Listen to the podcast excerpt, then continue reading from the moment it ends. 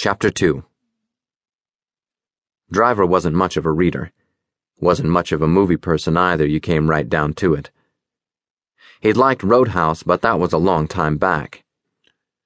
He never went to see movies he drove for, but sometimes after hanging out with screenwriters who tended to be the other guys on the set with nothing much to do for most of the day, he'd read the books they were based on.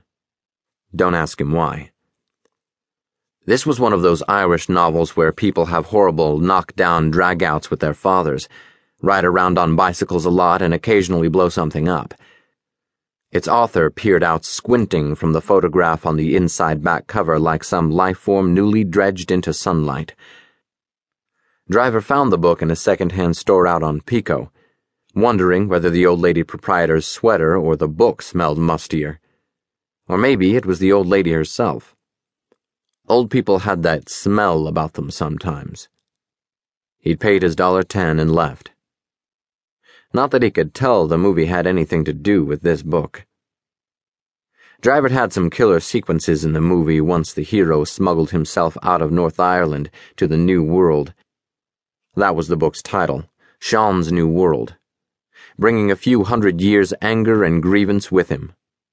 In the book, Sean came to Boston the movie people changed it to LA. What the hell? Better streets. And you didn't have to worry so much about weather. Sipping at his carry-out horchata, Driver glanced up at the TV where fast-talking Jim Rockford did his usual verbal prance and dance. He looked back down, read a few more lines till he fetched up on the word desuetude. What the hell kind of a word was that? He closed the book and put it on the nightstand. There it joined others by Richard Stark, George Pelecanos, John Shannon, Gary Phillips, all of them from that same store on Pico, where hour after hour ladies of every age arrived with armloads of romance and mystery novels. They swapped two for one. Desuetude. At the Denny's two blocks away, driver dropped coins in the phone and dialed Manny Gilden's number, watching people come and go in the restaurant. It was a popular spot. Lots of families. Lots of people, if they sat down by you, you'd be inclined to move over a notch or two. In a neighborhood where slogans on t shirts and greeting cards at the local Walgreens were likely to be in Spanish. Maybe he'd have breakfast after. It was something to do.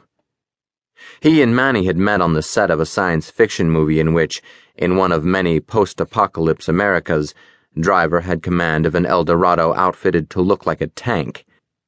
Wasn't a hell of a lot of difference in the first place, to his thinking, between a tank and that Eldorado. They handled about the same. Manny was one of the hottest riders in Hollywood. People said he had millions tucked away. Maybe he did. Who knew?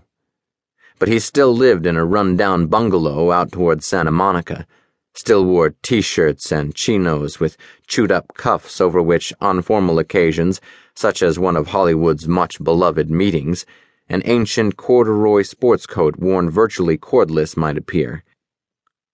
And he was from the streets. No background to amount to anything, no degree. Once, when they were having a quick drink, Driver's agent told him that Hollywood was composed almost entirely of C plus students from Ivy League universities Manny, who got pulled in for everything from script doctoring Henry James adaptations to churning out quickie scripts for genre films like Billy's Tank, kind of put the lie to that. His machine picked up, as always. You know who this is, or you wouldn't be calling. With any luck at all, I'm working. If I'm not, and if you have money for me or an assignment, please leave a number. If you don't, don't bother me. Just go away. Manny? Driver said. You there? Yeah, yeah, I'm here. Hang a minute. I'm right at the end of something. You're always at the end of something. Just let me save. There, done. Something radically new, the producer tells me. Think Virginia Woolf with dead bodies and car chases, she says. And you said? After shuddering, what I always say treatment, redo, or shooting script.